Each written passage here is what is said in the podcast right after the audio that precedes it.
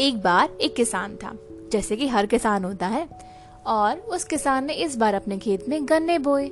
इस उम्मीद के साथ कि जब ये गन्ने बड़े होंगे तो इनको बेच के वो पैसे लाएगा खूब सारे, और उन पैसों से अपना नया घर बनाएगा। वो अपने गन्नों का बहुत ध्यान रखता था। शायद इसी वजह से उसके गन्ने बाकी के किसानों से अच्छे हुए, लंबे भी थे और मोटे मोटे रसीले भी थे। आसपास के लोग ये देख करके थोड़े से ईर्षा से भर जाते थे, पर किसान को इससे फ़र्क नहीं पड़ता था। वो बस अपने गन्नों को निहारता रहता था और सोचता था, कब ये और बड़े होंगे और मैं इनको बेचूँगा और मुझे पैसे मिलेंगे। एक दिन वो अपने गन्नों को बहुत ही प्यार से निहार रहा था तो उसको लगा कि खेत के बीच वाले हिस्से में ये कुछ कम से क्यों लग रहे हैं?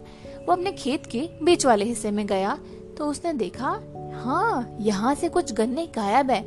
ऐसे लगता है जैसे किसी ने काटा हो। नहीं नहीं नहीं। किसी ने उखाड़ा हो। हाँ कुछ कुछ ऐसा ही लगता है कि जैसे किसी ने यहाँ से कुछ गन्ने उखाड़ लिए हैं। पर कौन? दिन भर तो किसान वहीं पे रहता है। तो किसान को समझ में नहीं आया कि किसने इन गन्नों को यहाँ से उखाड़ा है। खैर, जो भी हो चोर दिन में तो कम से कम नहीं आया होगा, क्योंकि दिन में तो किसान वहीं पे रहता था। चोर ज़रूर रात में आया होगा। तो किसान ने सोचा कि क्यों ना मैं रात में यहीं कहीं छुप के बैठ जाऊँ और चोर को रंगे हाथों पकड़ लूँ। हम्म अपने इसी ख्याल को उसने अपनी पत्नी को बताया। पत्नी ने कहा हाँ ठीक है तो तुम ऐसे करो, मैं तुम्हारे लिए खाना बना दूँगी। तुम रात भर जो खेत के पास एक बड़ा सा पेड़ है ना, उसके पीछे छुप कर बैठे रहना और जब चोर आए तो उसको पकड़ लेना। किसान ने खाना लिया और अंधेरा होने से पहले ही वो पेड़ के पीछे जो कि उसके खेत के पास में ही था छुप के बैठ गया और इंतज़ार करने लगा। हम्म, लेकिन इतनी रात होते होते नींद तो आ जाती है ना? ऐसे उसको नींद की एक झपकी आ गई और वो सोया। लेकिन थोड़ी देर बाद उसकी नींद खुली क्योंकि कुछ आवाज़ हो रही थी और वो आवाज़ खेत के बीच वाले हिस्से से ही हो रही थी। आवाज़ कुछ ऐसी थी जैसे कि सरसराहट सी आवाज़। उसने ध्यान से देखा तो चाँद की हल्की सी रोशनी में उसको दिख रहा था कि बीच वाले जो गन्ने हैं, वो हिल रहे हैं। बस, इसका मतलब चोर खेत में पहुँच गया। किसान ने डंडा उठाया और बिना कोई आहट किए धीरे धीरे ध्यान से खेत के बीच वाले हिस्से में जाने लगा। और जैसे ही वो खेत के बीच वाले हिस्से में पहुँचा, उसने देखा कि यहाँ पर एक बड़ा सा हाथी गन्ने खा रहा है और उस हाथी के ऊपर दो बड़े बड़े पंख भी हैं। पहले तो उसको लगा कि वो कोई सपना देख रहा है। उसने अपनी आँखें मली। नहीं, ये सपना नहीं है। सच में हाथी था और सच में उसके दो बड़े बड़े पंख भी थे। हाथी हो या जो कोई भी हो, है तो चोरी तो पकड़ना भी पड़ेगा। किसान ने सोचा, हाथी को कैसे पकड़ूं? डंडे से तो उस पर कुछ असर ही नहीं होगा। उसने डंडा रखा साइड में और जाके हाथी के पीछे की पूछ पकड़ी और लटक गया उसके ऊपर ज़ोर से। और फिर चिल्लाया, निकाल मेरे पैसे! तुमने मेरे सारे गन्ने खाए, निकालो, अभी की अभी निकालो। जब पूछ पर लटका किसान तो हाथी को दर्द हुआ और हाथी ने बोला, अरे, रुको भाई, रुको। पहले उतरो, मैं तो तुम्हें देख भी नहीं पा रहा हूँ। मेरे सामने आओ, हम बात करते हैं। तो किसान जाके सामने हो गया, बोला, अब निकालो पैसे। तुमने कितना नुकसान कर दिया मेरा? हाथी बोला, मेरे पास तो पैसे नहीं है। किसान बोला तो मैं क्या करूँ? तुम्हारे पास पैसे नहीं है। कहीं से भी लाओ, कुछ भी करो। तुमने तो मेरा नुकसान किया ना। मुझे अभी के अभी पैसे चाहिए। हाथी ने सोचा फिर बोला कि, देखो, मेरे पास पैसे नहीं है, लेकिन मेरे घर में कुछ सामान है। तुम ऐसे कर सकते हो कि तुम मेरे घर में चलो और जो सामान तुमको पसंद है तुम उसको ले लो, फिर बेच लेना उसको और जो पैसे मिले तुम रख लेना। हाँ किसान को ये बात ठीक लगी, पर किसान बोला, तुम्हारा घर है और तुम्हारे घर में सामान भी है जिसको मैं बेचूँगा। क्या तुम मुझे बुद्धू बना रहे हो? हाथी बोला, नहीं, ऐसा नहीं है। अच्छा एक बात बताओ। क्या तुमने कभी किसी हाथी का पंख देखे हैं, जैसे कि मेरे हैं? किसान ने अपनी गर्दन हिलाई। नहीं। तो हाथी बोला कि अगर पंख वाला हाथी हो सकता है तो पंख वाले हाथी का घर भी तो हो सकता है, और उसके घर में सामान भी हो सकता है। मुझ पे विश्वास करो, मेरे घर में सामान है। चलो मेरे साथ अभी। किसान थोड़ा सा हिचकिचाया, पर फिर बैठ गया। फिर बोला, देखो तुम जहाँ पे भी मुझे ले जा रहे हो ना, वापस इसी खेत में लाके छोड़ना। हाथी ने हाँ कहा और फिर हाथी ने अपने पंख फैलाए और वो उसको ले गया, पता है कहा? ऊपर, और ऊपर और ऊपर, बादलों के ऊपर। उस हाथी का घर बादलों के ऊपर था। जब बादलों के ऊपर वो लोग पहुँचे तो वहाँ पर एक बड़ा सा दरवाज़ा था। दरवाज़ा जब खुला तो किसान ने देखा इतने बड़े पेड़ उसने कभी ज़िंदगी में देखे ही नहीं थे। इतने बड़े पेड़ और इतने बड़े पेड़ पे इतने बड़े बड़े फल। एक आम का साइज़ इतना होगा जैसे कि जैसे कि जैसे कि कैसे बताऊँ? जैसे कि दो या तीन फीट हाँ दो या तीन फीट जितना तो होगा। और ऐसे ही केला, कम से कम ढाई से तीन फीट का केला। और इसी तरीके से संतरे, जामुन, जो भी लगा हुआ था, सब कम से कम दो से तीन फीट जितना बड़ा था, इतना बड़ा कि एक थाली में भी ना समा पाए। किसान को एक बार तो लगा जैसे कि वो कोई सपना देख रहा है। ऐसा सच में हो सकता है क्या? पर ये तो सच था। वहाँ पर सच में बड़े बड़े फल थे। तो किसान बोला ठीक है। अगर मुझे इनमें से एक आम भी मिल जाए तो फिर उस एक आम से भी तो मैं बहुत सारे पैसे कमा सकता हूँ। लेकिन मैं आम ले कैसे जाऊँगा? मेरे पास तो कोई बड़ा सा बैग, थैला या कोई सामान ही नहीं है।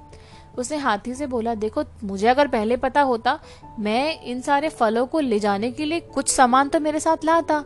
मेरे पास तो कुछ भी नहीं है, मैं तो कुछ ले ही नहीं जा पाऊँगा। हम्म तो हाथी ने कहा अच्छा ठीक है तो ऐसा करते हैं कि मैं तुम्हें कल रात को फिर लेकर आऊँगा। देखो, दिन में तो मैं नहीं निकलता हूँ, क्योंकि लोग देख लेते हैं। मैं रात में ही आता हूँ तुम्हारे खेत में। तो मैं कल रात को आऊँगा और फिर तुम एक बड़ा सा कोई बैग लाना, जिसमें तुम कुछ यहाँ से फल ले जा सको। तो किसान ने हाँ कहा। हाथी ने किसान को वापस अपने ऊपर बैठाया और फिर उसको नीचे खेत में छोड़ दिया। जब तक वो नीचे आ रहे थे, तब तक थोड़ी थोड़ी सुबह हो रही थी। हाथी ने फट से उसको छोड़ा और जुम से वापस ऊपर चला गया बादल के पार अपने घर में। किसान खुशी से चहकता हुआ, झूमता हुआ अपने घर में पहुँचा और वहाँ पर उसकी पत्नी इंतज़ार कर रही थी। उसने पूछा कि, अरे, तुम तो बड़े खुश नज़र आ रहे हो। ये बताओ, चोर पकड़ा क्या? और फिर किसान ने गाना गाया हाँ चोर तो पकड़ा।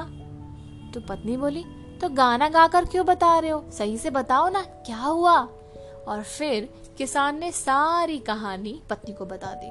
तो पत्नी ने सुन के कहा अच्छा तुम जाओगे और फल को लेकर आओगे, पर तुम ये शायद अकेले नहीं कर पाओगे। मैं भी चलती हूँ तुम्हारे साथ। हम दोनों अगर जाएँगे तो हम ज़्यादा फल को लेकर के आ पाएँगे। मैं भी चलती हूँ। किसान ने हाँ कह दिया। और ये बात उनका एक छोटा लड़का सुन रहा था। उसने बोला अच्छा आप सब जाओगे ऊपर बादलों पे हाथी का घर देखने के लिए और मुझे यहाँ पे अकेला छोड़ दोगे? मैं रात में अकेला थोड़ी रहूँगा। लड़के ने रात में अकेले रहने से मना कर दिया। तो पत्नी को लगा, बात तो सही कह रहा है, किसके पास छोड़ के जाएँगे इसे? इसको भी अपने साथ ले चलते हैं। किसान मान गया। पर किसान ने कहा, देखो, ये बात ना किसी और को मत बताना। वैसे भी सब लोग हमसे ईर्षा करते हैं। बिल्कुल भी नहीं बताना, हम जाएँगे रात में और अपने आप सामान ले आएँगे। पर वो जो छोटा बच्चा था, उस छोटे बच्चे ने अपने सारे दोस्तों को ये बात बता दी कि वो रात में ऊपर, बादलों के ऊपर, हाथी के घर में जाने वाला है और जहाँ पर बड़े बड़े फल हैं। और देखते ही देखते ये बात पूरे गाँव में फैल गई। गाँव वालों ने आपस में एक दूसरे को बुलाकर इस बारे में बात करी और ये बोला कि अगर सच में कोई घर है तो फिर हम क्यों ना देखें? हमें भी देखने का अधिकार है। पर किसान तो ये बात मानेगा नहीं। तो सबने सोचा, किसान के रात में जाने से पहले ही हम उसके खेत के आसपास छुप जाएँगे और जब हाथी आएगा तो हम हाथी से रिक्वेस्ट करेंगे कि वो हमको भी ले जाए। हम्म सबको ये बात जच गई। तो पूरे का पूरा गाँव उस किसान के खेत के आसपास के खेतों में जाकर के छुप गया। जब रात हुई तो रात में हाथी नीचे आया और हाथी ने देखा, अरे, यहाँ तो किसान, उसकी पत्नी और बेटा, तीन लोग तैयार खड़े हैं जाने के लिए। उसने कहा कि, तुम तीन, पर मुझे लगा कि खाली किसान जाएगा। किसान ने बोला, नहीं, देखो, ये मेरा परिवार है। ये जाना चाहता है, तुम प्लीज़ इनको अपने साथ ले चलो। हाथी ने हाँ में अपनी गर्दन हिलाई और जैसे ही हाँ में गर्दन हिलाई, पूरे का पूरा गाँव जो छिपा हुआ था, फट से बाहर निकल के आया और बोला, हम लोग भी जाएँगे, हमें भी देखना है। ये देख करके हाथी पहले तो डर गया। उसने बोला, किसान से, ये क्या है? हमारी तो ऐसी कोई बात नहीं हुई थी। ये बात तो किसान को भी नहीं पता थी। फिर पूरे गाँव के लोगों ने हाथी के पास जाकर के उसे रिक्वेस्ट करी कि प्लीज़ हमें भी ले चलो, हमें तुम्हारा घर देखना है, तुम्हारा घर कैसा है? तो हाथी को समझ नहीं आ रहा था कि वो तो कहाँ आके फंस गया। हाथी ने बोला, देखो रोज रोज तो मैं तुम सबको अपने घर नहीं ले जा सकता। जाना है तो एक ही बार जाना है। तो एक काम कर सकते हैं। वो ये कि मैं सबको एक साथ एक ही बार ले जाता हूँ और फिर सबको नीचे छोड़ दूँगा। हम्म। लेकिन एक साथ सब लोग जाएँगे कैसे? वो तो पूरा गाँव थे। फिर फिर फिर फिर किसान की पत्नी को एक आइडिया आया। उसने बोला ऐसा करते हैं आ, कोई एक जना तुम्हारी पूछ पकड़ लेगा और लटक जाएगा और फिर उसका पैर कोई और पकड़ लेगा। और जो जिसने पैर पकड़ा है फिर उसका पैर कोई और पकड़ेगा। ऐसे करते करते हम सब तुम्हारी पूंछ पे लटक जाएँगे। हाथी ने बोला अच्छा ठीक है, कर लो, लेकिन एक शर्त है। वो ये, रास्ते में कोई बात नहीं करेगा। अगर तुम लोगों ने बातें करी तो बाकी के लोगों को, जो दूसरे गाँव वाले हैं, उनको मालूम चल जाएगा, और फिर मुझे उनको भी ले जाना पड़ेगा। मैं ये सब नहीं कर सकता, इसलिए सब चुप रहेंगे। सारे गाँव वालों ने कहा अच्छा ठीक है, हम ऐसे कोई भी बात नहीं करेगा, हम सब चुप रहेंगे, और चुपचाप तुम्हारी पूंछ में लटके रहेंगे। सबसे पहले किसान ने हाथी की पूंछ पकड़ी, और लटक गया। उसके नीचे उसकी पत्नी और उसके नीचे कोई और। और ऐसे करते करते करते हाथी धीरे धीरे ऊपर उड़ने लगा और पूरे का पूरा गाँव हाथी की पूंछ पे लटका हुआ है। और वो सब लोग जा रहे हैं ऊपर आसमान में बादलों के पास। चलते गए चलते गए चलते गए। तभी एक आदमी ने बोला अच्छा वहाँ पे आम आम होंगे क्या? दूसरे ने बोला चुप चुप, बात नहीं करनी। चुप हो गया। फिर किसी और आदमी ने बोला हाँ मैंने सुना था आम है, केले हैं, बहुत सारे फल हैं। तीसरे ने बोला अच्छा बहुत सारे फल हैं, लेकिन हमारे फलों से अलग कैसे हैं? चौथे ने बोला, अरे भाई, तुम्हें पता नहीं है क्या? कुछ तो खास बात है, तभी तो बादल के ऊपर उगे हुए हैं। किसान ये सारी बातें सुन रहा था ऊपर लटके लटकी और बोल रहा था, प्लीज़ चुप रहो, हाथी ने मना किया है। तो बोला हाँ ठीक है भाई, हम तो बस ये जानना चाह रहे कि कितने बड़े थे वो। किसान को आ गया गुस्सा। किसान ने अपने दोनों हाथ फैलाए और खोल के बताया कि देखो, इतना बड़ा आम था। सोचो क्या हुआ होगा? जब किसान ने अपने दोनों हाथ फैलाए और बताया कि इतना बड़ा आम होगा, उसका हाथ पूछ से छूट गया और वो सब लोग जुम जुम जुम जुम जुम नीचे गिरे। थैंक गॉड वहाँ पे नीचे पता है, एक नदी जा रही थी और सब के सब लोग नदी में गिरे।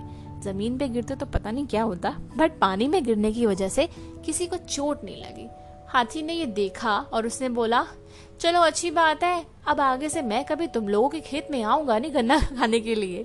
मैं कहीं और जाकर देख लूँगा। और हाथी अपने घर की तरफ़ उड़ चला।